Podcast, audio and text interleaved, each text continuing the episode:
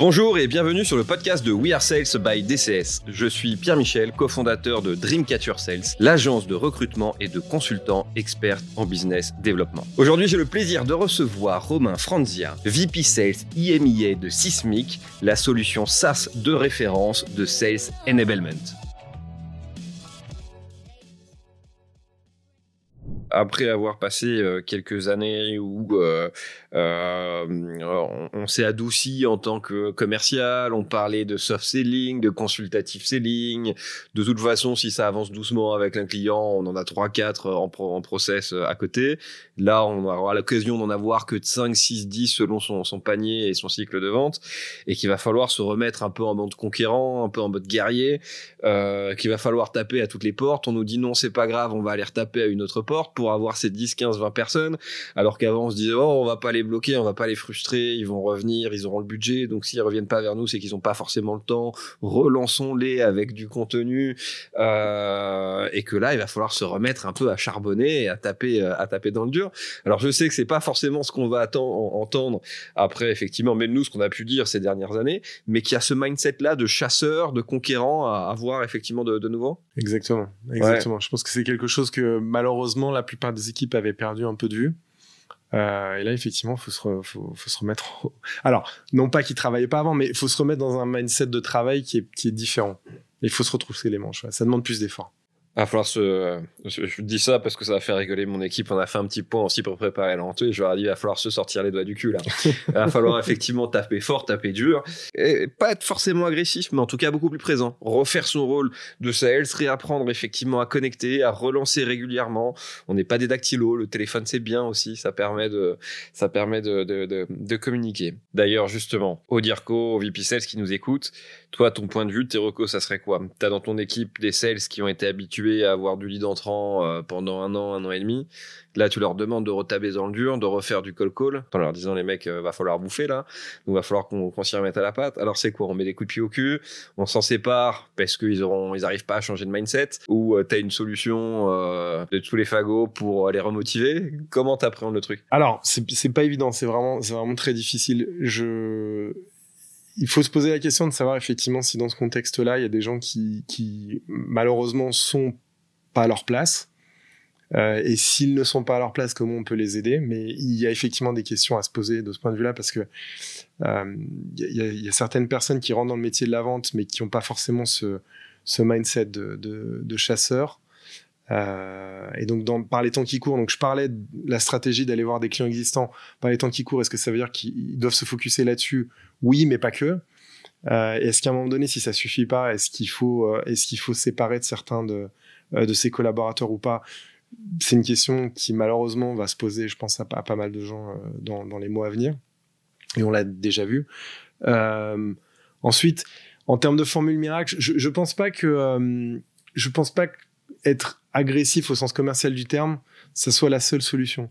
Mm. Une des choses sur lesquelles je travaille beaucoup moi en ce moment, euh, alors je parlais de qualification, de méthodologie et tout, il y a, y a, aussi la manière dont on, dont on raconte une histoire. Parce que euh, dans, dans, par les temps qui courent, il y a deux choses qui vont faire la vraie différence. C'est la première, qu'est-ce qu'on vend?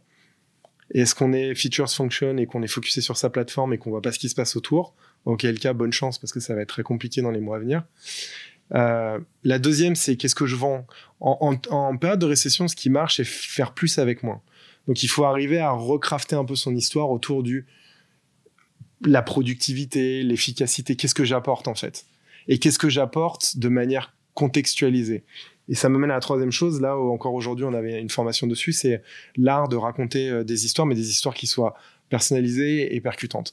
Parce que appeler euh, une liste de euh, 1000 prospects qui rentrent dans ma base en tant qu'ICP, mes, mes, mes, clients clés, enfin mes cibles clés, si derrière on n'a pas peaufiné son approche, on n'a pas de belles histoires à raconter, on raconte tout le temps les mêmes, c'est-à-dire qu'elles sont standardisées, impersonnelles, etc., et qu'on et qu'on n'a pas de résultat, c'est de la perte de temps. Et en plus on va perdre les gens. C'est-à-dire que leur morale va baisser à une vitesse éclair donc la question c'est comment je fais pour remettre à la fois l'histoire au cœur de mon de mon l'histoire j'en parlais l'histoire de la productivité l'histoire de mmh. l'efficacité qui aura probablement plus d'impact en ce moment que toute autre euh, merveille qu'on peut vendre par ailleurs. Et ensuite comment je fais pour que mes équipes arrivent à s'approprier un discours qui est personnel et qui donc va leur permettre de se différencier. Parce que là aujourd'hui, ça va vraiment être comment je me différencie. Mmh. On va, la bataille pour l'attention, elle est là aujourd'hui. C'est, on est en face de gens qui se posent la question de savoir qu'est-ce qu'ils vont pouvoir couper comme, Ouais, comme ouais, coup, ouais. pas euh, comment je vais investir pour survivre. C'est dans un premier temps ce que je vais pouvoir couper. Et donc, il va falloir se différencier. Il va falloir être très très bon pour savoir euh, que c'est nous, enfin c'est notre société qui doit, Mmh. euh, qui doit, qui doit survivre ou en tout cas qui doit rester parmi euh, les, plateformes qui sont actives. Oui, c'est vrai qu'on le, premier semestre 2023, puisque là au- aujourd'hui, donc on est on est fin novembre 2022 pour ceux qui écoutent nos, podcasts quelques mois après. Euh, premier semestre 2023 euh, et à la jonction effectivement de, de de trois sujets majeurs, qui est à la fois un contexte concurrentiel qui n'a jamais été aussi fort, c'est-à-dire avec les boîtes qui s'internationalisent, bah, comme Sismic, euh, il n'a jamais été aussi facile de vendre à l'international, il n'y a jamais eu autant de compétition euh, sur sur un marché. Euh, on est dans une situation aussi euh, de début de récession. Moi, j'ai un point de vue un peu différent. Je pense que ça, le, marché va très vite reprendre au mois d'avril-mai, et qu'on, il faut qu'on s'habitue à, à, comme dans les cycles climatiques, à des cycles économiques très violents. On est passé en Covid où c'était la fin du monde un an après, de la liquidité, en veux-tu en voilà, et là ça va resserrer. Donc pour moi, on va avoir des cycles. Alors qu'avant, on passait 20 ans en petite croissance et 20 ans en petite décroissance. Vrai. Pour moi, ça, mais bon, après, ça, c'est mon point de vue euh, personnel. En tout cas, deuxième jonction, ce phénomène de réception où on va devoir taper dans le dur au mois de, de au premier semestre 2023. Et il y a aussi un troisième point, euh, euh, il nous reste quelques minutes que j'aimerais qu'on évoque. Je faisais une, une bouffe de, de, de, de, de CEO slash CRO il y a quelques semaines où le sujet central sur lequel tout le monde s'arrachait les cheveux, c'est comment, après le Covid, réimpliquer les équipes, que ça soit commercial ou marketing, dans la boîte. On est en récession. L'intensité concurrentielle est extrêmement forte. Et en plus, on a des équipes qui, sans euh, vouloir rentrer dans le détail, euh, par des phénomènes sociaux, économiques, etc., sont de moins en moins impliquées dans les boîtes.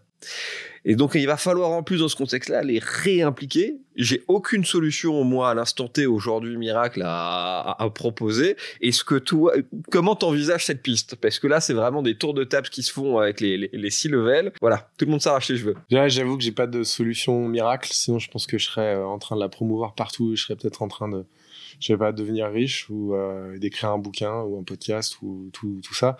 Non, je pense que ce qui est hyper intéressant et c'est un vrai phénomène de fond, c'est comme tu l'as dit, hein, comment réengager euh, euh, les personnes qui, qui, travaillent avec nous alors qu'elles sont habituées euh, depuis maintenant des, des, années, parce que ça fait deux ans, à, à travailler dans son coin, euh, chez soi ou ailleurs. Mm. C'est un vrai, vrai, vrai challenge. Euh, J'aimerais avoir une solution euh, toute faite. Je, honnêtement, j'en ai pas.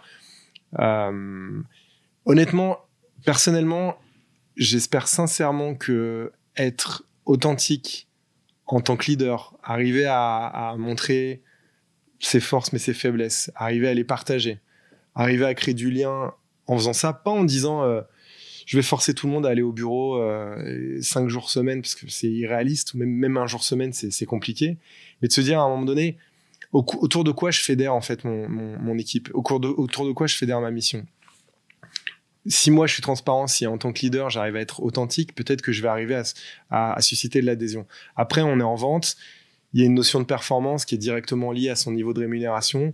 Comment je fais pour à un moment donné compenser ça? Est-ce que ça passe par, euh, est-ce que ça passe à un moment donné par de la formation? Est-ce que je, dois impérativement upskiller euh, mes, people avec des, vraies formations qui ont vraiment du sens? Est-ce que je dois les, valoriser? Est-ce que je dois les mettre dans un, contexte euh, où je vais relativiser, comme tu dis, où ça va être un cycle de, de, récession super court.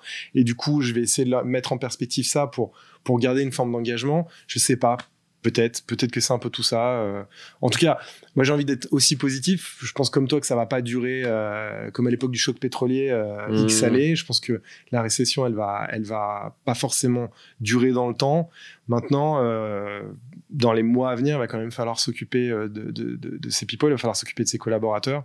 Il va falloir faire en sorte que tout le monde reste un minimum engagé, un minimum motivé. Et ça, c'est un vrai, vrai challenge. Ouais, bah écoute, la prochaine fois, je t'inviterai dans, dans nos bouffes où on s'arrache euh, on s'arrache les jeux.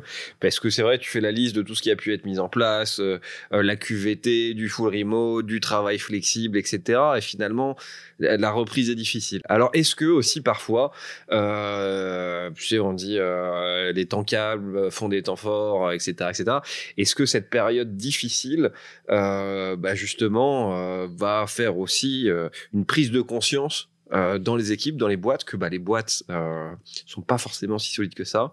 Une boîte, ça fonctionne par rapport à l'implication euh, des équipes, et que plus les équipes sont impliquées, plus la boîte survit. Que c'est quand même les boîtes qui nous font vivre, qui nous payent à la fin du mois, qui permettent aussi de payer euh, bah, nos salaires, nos loyers, qui nous permettent de bosser à l'intérieur. Donc je serais très curieux de voir si cette, ces difficultés économiques vont réimpliquer justement les équipes. Mais en tout cas, bon, tu fais partie de, de ceux qui n'ont pas encore de solution miracle. On la cherche. Non, je pense qu'on est, on est beaucoup. En tout cas, c'était, franchement, c'était hyper intéressant et, je, euh, je demeure peut-être un, éternel positif, mais j'ai l'impression aussi que c'est dans ces épreuves, tu parlais de temps calme avant des temps forts, je pense que c'est dans ces épreuves-là où finalement les, les personnes, non, peu importe le, métier qu'elles font ou peu importe euh, l'industrie dans laquelle elles travaillent, c'est là où, elles grandissent parce que euh, je suis convaincu qu'il n'y a pas de croissance sans du challenge. Et donc, à un mmh. moment donné, des, des moments où tu où, où as mal, des moments où tu te frottes à une réalité qui n'est pas celle que tu voudrais. Et ouais. je pense que malgré tout, pour rester sur une note positive, c'est dans ces moments-là où, une, une fois qu'on a passé ça, on va pouvoir grandir, on va s'en sortir, euh, on va s'en sortir comme juste, tout simplement, probablement des meilleurs professionnels, des meilleures personnes, euh, juste des meilleurs humains, quoi. Vous pouvez retrouver cet épisode en intégralité ainsi que l'ensemble de nos podcasts sur wearesales.io. Tous les 15 jours, nous partons ensemble explorer les thématiques et sujets brûlants de la vente B2B. We Are Sales by Dreamcatcher Sales, le podcast créé par des commerciaux pour des commerciaux.